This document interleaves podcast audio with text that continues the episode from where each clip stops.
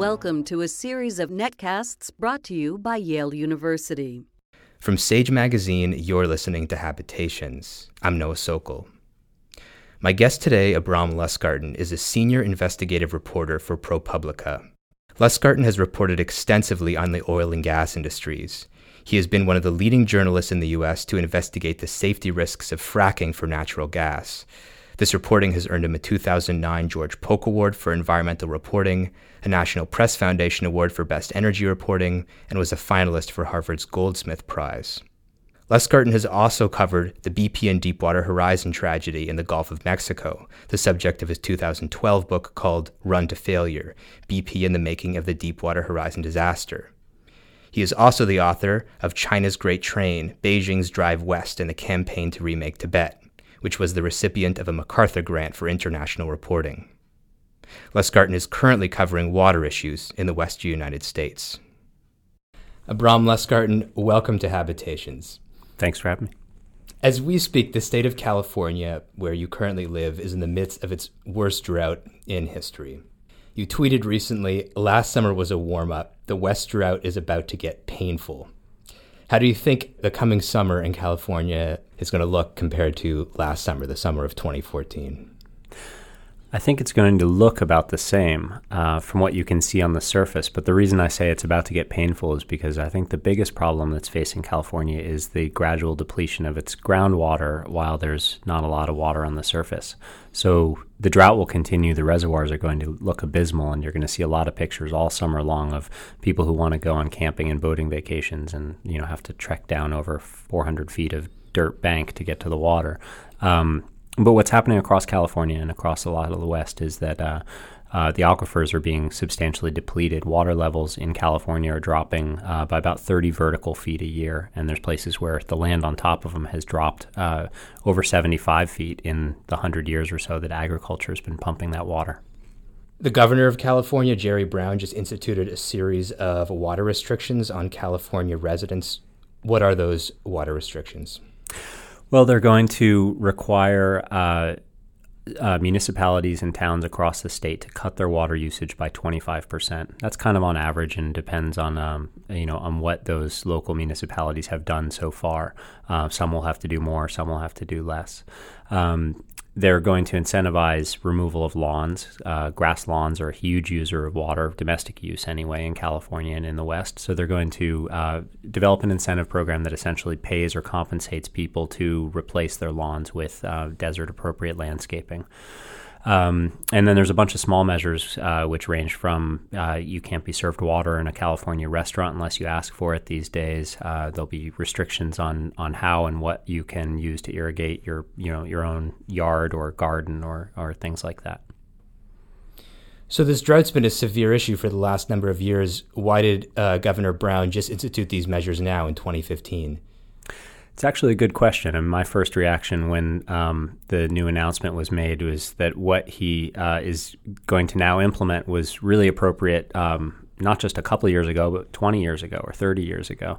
Uh, he's, uh, you know, an individual, a politician, you know, who I know knows water very well, knows the issues well, and I've been at event at events and heard him speak, and I know it's something that you know he pretty genuinely cares about. Um, the politics of water in California are uh, inexplicably complicated. Um, agriculture is uh, the largest user by far and, and one of the most important industries in the state. Uh, the oil and energy industry is also a significant user, uh, also an extremely significant part of, of the state's economy. Um, and there's a lifestyle uh, that, you know, in California that um, uh, does not welcome the idea of um, environmental limits or any kind of sort of limits on on um, you know how how these cities want to grow and how people want to be when they're there, and all those things I think just make it a little bit of a politically difficult subject for him to get into. Let's talk about that lifestyle a bit more. I read recently that despite uh, California residents being aware of the severity of this drought and these new water restrictions, the latest numbers show that residents in Southern California are actually increasing their water usage. What do you think can explain this kind of behavior when people are aware of the severity of the situation? I saw similar numbers uh, of a very pathetic decline across the whole state for the first couple months of this year. You know, on one hand, there's a there's a disconnect. Um, it's very easy to pretend that there isn't a drought. Uh, it doesn't necessarily affect uh, most people's daily routines or their daily interactions or their daily habits. Um, so, unless you make a concerted effort to be aware, get informed, uh, and then do something about it, it's very easy to kind of live in denial. Um, but a second part of, of the reason is uh, what I said a moment ago that most of the water use lies in agriculture. So the opportunity for savings um, is diminished as soon as you're talking about residential use anyway.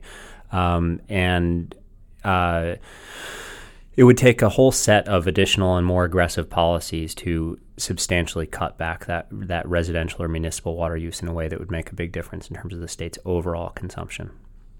Hydraulic fracturing is another um, practice in California that is, is, is extremely water intensive in addition to agriculture. Are there any restrictions currently being placed in California now on the oil and gas industry? None that I've heard of, and it's certainly something that's coming up in a lot of conversations. I'm hearing uh, talk about it uh, in some of the interviews and talk shows that are, um, you know, addressing water issues. Um, but the fracking process that I'm familiar with in California doesn't use as much water comparatively to some of the other states where it's a, a very large water consumptive issue. Um, and uh, fracking itself is not quite as prevalent in California. Um, there are thousands of wells that are fracked, but it's not the same as the tens of thousands of wells that are that are uh, fracked in other states. So, not to diminish it as an issue, um, but my biggest uh, concern actually when it gets to the oil and gas industry is what they do with the wastewater and how that threatens water supplies. Um, they do inject a lot of that waste um, from fracking and also from the oil drilling uh, that's happening in the southern part of the Central Valley in California back underground. Um, we know that it contaminates aquifers. Some of those are being contaminated with the consent uh, and oversight of the state and the federal government. Um, there's there's a long track record of problems there. Now, you reported on this last summer for Pro, for ProPublica. Can you just first describe to us what an injection well is? Yeah, so uh, an oil or gas operation produces a huge amount of uh, liquid waste. Uh, a lot of it's water, it's mixed with chemicals. Some of it's oily water. It's very mineral intensive um, and contains whatever other additives were uh, were put into it. Uh, an injection well is essentially just what it sounds like. It's a, a well that operates in reverse, takes that fluid and stows it away deep underground. Sometimes it's injected back into a geologic formation where it came from which isn't necessarily problematic because uh, you would assume that oil cavern, for example, already has oil and benzene contaminants in it. Um, but probably in about half the cases, uh, it's uh, the fluid is injected back into another porous part of the earth um, where uh, there were no contaminants beforehand uh, all of you know these underground areas are full of water. They're all aquifers technically. So the question is whether they're clean enough to one day be used for drinking water. Um, in California, many of them are, and uh, we're injecting our waste back into those aquifers before we get around to using them for drinking and other purposes. So, what did you find in your investigation last summer that you published in ProPublica about these injection wells? Well, we looked first across the country at uh, a federal program that uh, they call it aquifer exemptions. So these are aquifers across the country where um, the EPA has allowed uh, companies and industry to deliberately inject into drinking potential drinking water aquifers.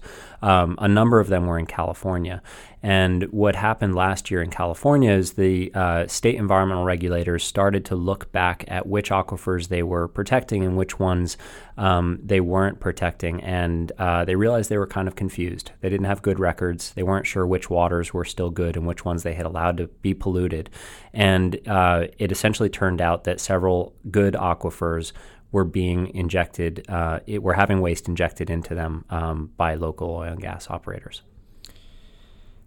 You concluded this piece by saying that three years after the EPA produced a report finding serious flaws in California's injection well program, the state of California had still not completed a review of this injection well program. What's what's the status of that now? Uh, still to be completed. Um, I understand it's close to happening, but uh, but I haven't haven't seen that report yet. I'd like to talk a bit about your uh, extensive reporting on fracking now. Fracking is obviously a very divisive issue in the country right now, and it's a word that everyone has heard of. However, in 2008, uh, when you started working on the issue at ProPublica, it wasn't as well known.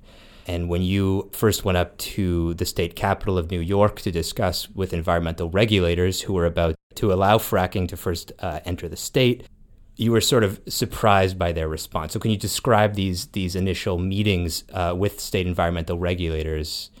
Yeah, absolutely. There was one meeting in particular. Um, I'd been working already for uh, a short time on this subject, knowing that uh, New York State was considering permitting these wells that would that would involve fracking. Uh, and by this time, I had done a lot of research out west where there is quite a bit of this activity, or was already at that time, uh, and there was a track record of environmental problems. Um, allegations of polluted underground water supplies, polluted surface supplies, spills, uh, leaking waste pits, um, an inability to handle that waste. And uh, so when I met with the regulators in New York State, I essentially asked them about um, you know what they would do to prevent those sort of situations. Um, not necessarily referencing what I'd found in Colorado and Wyoming, but uh, but asking them, you know, what chemicals were they going to allow to be injected underground near water supplies? Uh, what procedures were in place to handle the waste uh, in New York State, especially, um, and uh, what other protections they uh, they had in place, uh, you know, for some of the air emissions and um, and chemical handling dangers that fracking process presents, and uh, they essentially couldn't answer those questions and dismiss the risks because if they they didn't exist, they'd been told uh, at, by the industry at that point that it was a relatively safe process, and they'd accepted that explanation on its face and um, just weren't aware of the same kind of track record that I was looking at in the western states. This past December, New York State decided to ban fracking. And the reason that Governor Cuomo of New York decided to ban the practice was, and I'm quoting your article here, a clear picture of the impacts and changes that drilling activity would bring have emerged. How has this picture become increasingly clear since 2008? Well, for starters, when that uh, early meeting I just described happened in New York State, and when the state first put uh, a temporary moratorium on, on drilling in 2008, uh, not a lot of drilling had happened in Pennsylvania um, that involved fracking.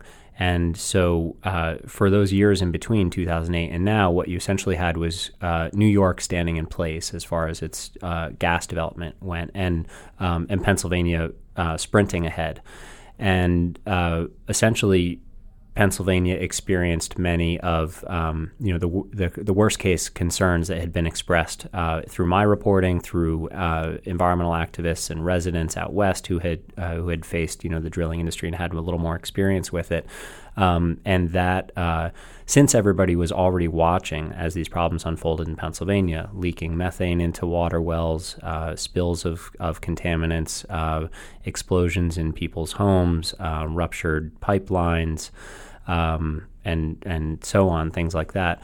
Um, you know, New York was watching. In some cases, from you know a mile away, uh, the southern tier, of, uh, you know, western New York is where most of the gas would lie, and and where a lot of people hope to develop it. And they were literally looking across the road and watching, you know, wells um, being actively drilled in Pennsylvania, and um, and listening and learning from their experiences. You mentioned a few of kind of a laundry list of concerns that are a byproduct of the fracking process. One that I heard about recently that I hadn't heard of before uh, was that fracking, as well as the injection well process, can cause man made earthquakes, which was the subject of a feature article in The New Yorker this week. Can you talk about this at all? Yeah. Um, to the extent that I've looked at it uh, personally, um, I found that injection wells, that process of disposal of waste, uh, it's actually well known to cause earthquakes. Um, so, uh, segment the conversation. This is a part of the fracking process in that you're disposing of fracking waste. Um, when you take large volumes of fluid, you put it back underground, you're essentially like weighting rock that um, didn't have a lot of weight on it before, or unweighting rock that had a lot uh, on it previously, and um, those changes uh, can allow faults to slip and fracture and can allow seismic activity. Um, we've seen earthquakes uh, as high as the mid fives on the on the Richter scale, some of which have done um, pretty considerable damage. Uh, not all due to oil and gas injections. Some of them uh, in Oklahoma, yes. Um, other other kinds of toxic waste injection in Colorado and elsewhere have also uh, led to earthquakes that have caused quite a lot of damage. There's um, a lot of current research being done to the extent to which uh, fracking itself might also cause seismic activity. Um, and uh, the distinction being uh, the process where you inject uh, less fluids underground but under higher force and you actually crack open the rock. Um, so those that process of cracking open the rock is, is an explosive process. Uh, I'm hearing from uh, experts I talk to that it leads to a measurable seismic activity. Um, not necessarily one that you might feel in your bedroom or your bookshelf rattling, uh, but it shows up on the Richter scale.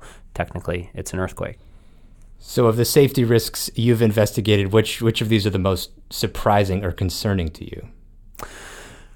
The one that interests me most and I think poses the greatest long term risk uh, is the one that's most difficult to quantify and really um, uh, you know get specific about, and that's the risk, the long term risk to water supplies underground. Um, there's very little monitoring across the country. There's very little water testing uh, of deep aquifers. Uh, we don't even know have a very good measure of how much water resources the United States has in these aquifers let alone what's polluted and what's not. Um, from my research into how uh, geology behaves when uh, when it's fractured deliberately, uh, with as many wells as are drilled into some of these drilling areas, whether it's Pennsylvania or South Texas or wherever, um, it uh, seems quite likely to me and to most of the experts I now talk to that uh, that there's a, a um, that there's a very good chance that those fluids, those chemicals, will move around underground. And when they move around, uh, they don't have to go very far to intersect with or contaminate water resources. We might not know about um, what contamination results uh, for many, many years. Um, I quoted EPA uh, scientists who look at this very question in some of my reporting, um, and and they've said this might be something that creeps up on us five years from now, ten years from now, or hundred years from now. Um, there was a a, a uh, a paper published uh, in a peer-reviewed journal, uh, the journal Groundwater, um, maybe a year and a half ago, that modeled the risk of some of uh, you know some of this in Pennsylvania and um, and determined there was a very high likelihood that within I think it was the next 50 years that there would be substantial seepage of injected fluids into aquifers that hold water. Um, so this is not the risk that we see every day. If you go to a drilling site, you might see pollution. Uh, this is probably not what you're going to see, and it's not the methane leakage that um, is most dramatic in the headlines every day. Uh, but it's the one, having looked at this for a number of years, that I think really poses the you know sh- should be of greatest concern. Recently, at the end of March, the Obama administration announced uh, a new set of regulations uh, for fracking on, on federal lands. And one of these rules addressed open air waste pits that contain leftovers from fracking. Can you describe just what these open air waste pits are? Yeah, you take a backhoe out into a field and uh, you dig a big hole. You line it with berms that are a little bit higher on the side than they are in the middle, as if you were essentially digging a swimming pool. Um, sometimes you line that pit then or that pool with plastic, maybe a sheet of plastic that you could buy at a hardware store, a little bit thicker. Uh, sometimes you don't line it at all and then you take all of the residual chemicals that come out of the well, uh, all of the residual oily water, which might be natural but still contains things like benzene, which is a car- carcinogen, uh, and you dump it in that pit. It's basically just a holding pond uh, until they can uh, until the, the companies that are uh, conducting the operations can move that waste elsewhere or dispose of it differently. Um, but in the time it's in that pit, if that pit's not lined, it seeps right back into the ground. If it is lined with plastic, often there's tears or that, that plastic isn't replaced for many, many years and it degrades and, and again allows seepage. Um, or there's some other other way that the, you know those fluids leak into the ground as they're transferred in or out of that pit and so forth. And that's actually been um, the documented source of of many hundreds of uh, groundwater contamination incidents. So, how do these new uh, federal rules address these open air waste pits specifically? So the federal rules addressed uh, drilling that happens on federal lands. It's a small subset of the drilling that happens across the country, but it's not insignificant. It's about 10% of the wells in the country, mostly out west. Um, and among the rules uh, that were announced were that in most cases, uh, probably almost all cases, but with some exceptions, uh, these sorts of waste pits won't be allowed. Um, they'll have to have uh, an above ground tank, probably a steel tank, uh, that would hold these these same fluids. They'd be pumped into the tank, removed from that tank into a truck or a pipeline or wherever they need to go. Um, it's a process that costs a little bit more money up front, but uh, but actually has been shown to be cheaper for both the oil and gas companies and the regulators in the long run, uh, and eliminates the vast majority of the risk of, of contamination.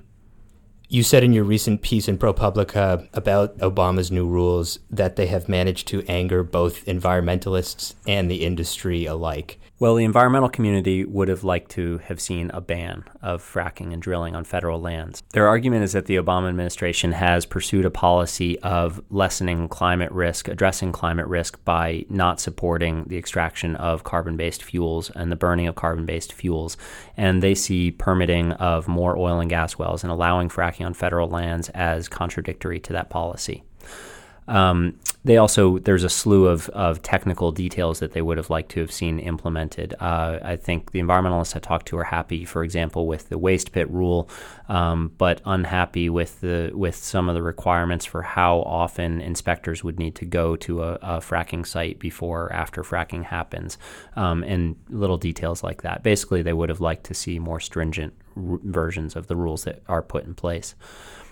The industry um, argues essentially what's a very familiar refrain that uh, that the regulations are onerous, that they will cost them so much it will uh, eliminate their ability to profit from drilling for oil and gas, and that the net result of that will be that they won't drill, that they'll go elsewhere where there are no regulations, and that all those American citizens who are employed with or benefit economically from that drilling activity will will miss out. Um, so uh, a, an argument I, I find kind of specious. The uh, the costs of implementing these rules are are fairly minimal, uh, even by the American Petroleum Institute's own um, own estimates. They would uh, perhaps be one percent of the cost of drilling a well, and, and well within the profit margins of, of these kind of operations.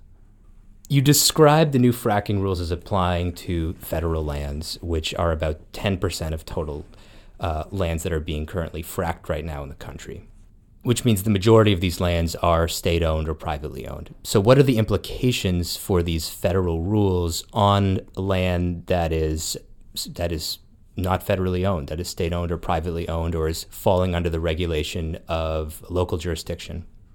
Well, they have no direct legal bearing for how um, how uh, drilling is conducted on those those private or state lands. Um, but they they set a floor and they send a message in several ways. Um, they're not the most stringent regulations out there. There are some states that have more stringent versions of certain parts of these regulations. So it's not that they're uh, uh, the federal regulations are clearly leaders on the issue, um, but they essentially set a baseline that says that some kind of regulation is appropriate almost everywhere uh, at this point. Uh, and also where you have uh, where these regulations are most applicable, places like Wyoming and Colorado, where there is quite a bit of federal land that's adjacent to private land, and the drilling is happening on both, and sometimes in uh, you know in places where um, where those two types of lands are integrated. Um, uh, a company is not going to follow one set of regulations on one acre of their pad and a different set of regulations on the other three acres of their pad. Uh, what they'll do is um, is find for themselves, the, you know, the lowest common denominator or whatever the denominator is that they choose to adhere to. Maybe it's the highest common denominator, um, but they'll choose uh, a consistent uh, approach to their drilling uh, across all of those lands in a contiguous area. Uh, so every little bit of regulation, federal, state, local, whatever, contributes to you know to setting that sort of that baseline um, and raising the, the the standard of best practices that these companies will follow. There seems to be a parallel in the approach to fracking as there is in the approach that you described of BP in your previous book, uh, which was about the circumstances that led up to the BP and Deepwater Horizon disaster. Can you start by telling us uh, a few of the things you uncovered about BP management that led to the Deepwater Horizon tragedy?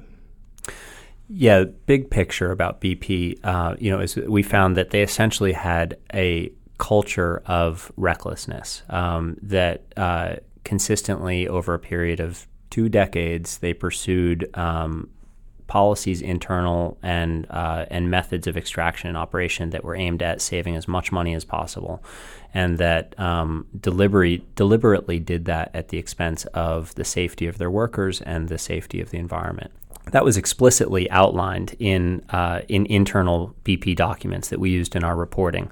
Uh, internal analysis, for example, of the need to repair a refinery facility in South Texas, um, what the risks might be if they didn't repair that facility to both the environment and to lives. Uh, it, right down to the level of an email between executives that said, if we don't do something about this, we're likely to kill someone within the next 18 months uh, followed six months later by an enormous explosion that did kill 15 of their workers and emitted um, tons and tons and tons of uh, pollutants, volatile compounds, et cetera, into uh, you know into the South Texas air. Um, similarly, the the spill in the Gulf of Mexico in 2010 was um, preceded by similar warnings. There were disagreements between some of the rig hands and the management of those rig hands about how to interpret tests that uh, that the that BP's drilling rig had just performed on the well in the Gulf of Mexico. Those tests are specifically intended to evaluate whether uh, there is a risk of the type of blowout that ultimately happened. Uh, and the whole reason is to stop the procedure before you get to the point of, of a blowout. Um, so there is a test, for example, that measures the ability of the well to contain high pressure. And uh, uh, BP's engineers ran that test three times. It failed the first time, it failed the second time. They had an argument about whether to run it again, uh, and they did in the hopes that they could find, uh, you know, a result that they could make an argument that it had passed. They did. Um, they interpreted it in a way that they convinced themselves that it was okay, and it was shortly after that that um, that that well failed to contain the pressure inside of it and it blew out. The title of your book is Run to Failure. Can you explain what that phrase run to failure means in the industry? Yeah, run to failure is uh, a term that I got from BP's mechanics on Alaska's North Slope. And these are the maintenance crews that are charged with uh, testing uh, BP's pipelines for corrosion. And the corrosion is what happens before you get a leak or rupture in those pipelines.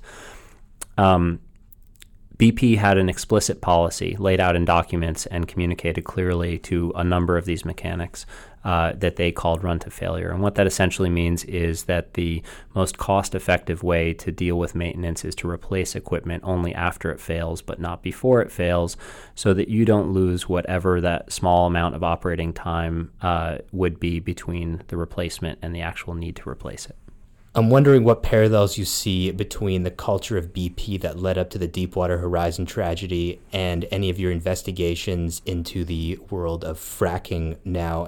You know, I think the greatest commonality between um, what happened in the Gulf of Mexico and what I see happening uh, in fracking or across the drilling industry in general is a is a preoccupation on um, their the industry's objectives of extracting resources, uh, getting those resources for mainly for the purpose of profit, uh, and um, being more concerned with that than any other implications, whether it's health and safety or environment uh, or rules or compliance or any of those things.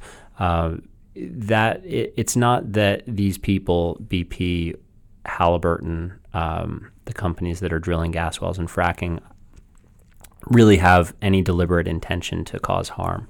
Um, I've never seen that. Uh, it's it's that they can be blinded by their primary objective, which is to get their job done. Um, that they either compromise the best intelligence that they're getting about their own facilities, uh, or they interpret their data or their engineering picture uh, of what's happening underground to suit their uh, to suit their needs uh, or they dismiss the risk uh, that outsiders can find um, scientific risk or data driven risk or risk that reporters like me might identify uh, as being less likely uh, because there's uh, because they come from a viewpoint which says that that's uh, either less likely in their experience to happen or inconvenient for their for their larger goals. So there's a, a bit of a sometimes willing and sometimes um, uh, unconscious blindness to risk. Abrahm Lustgarten, thanks so much for joining me. Yeah, thanks for having me. Habitations is a production of Sage Magazine at the Yale School of Forestry and Environmental Studies.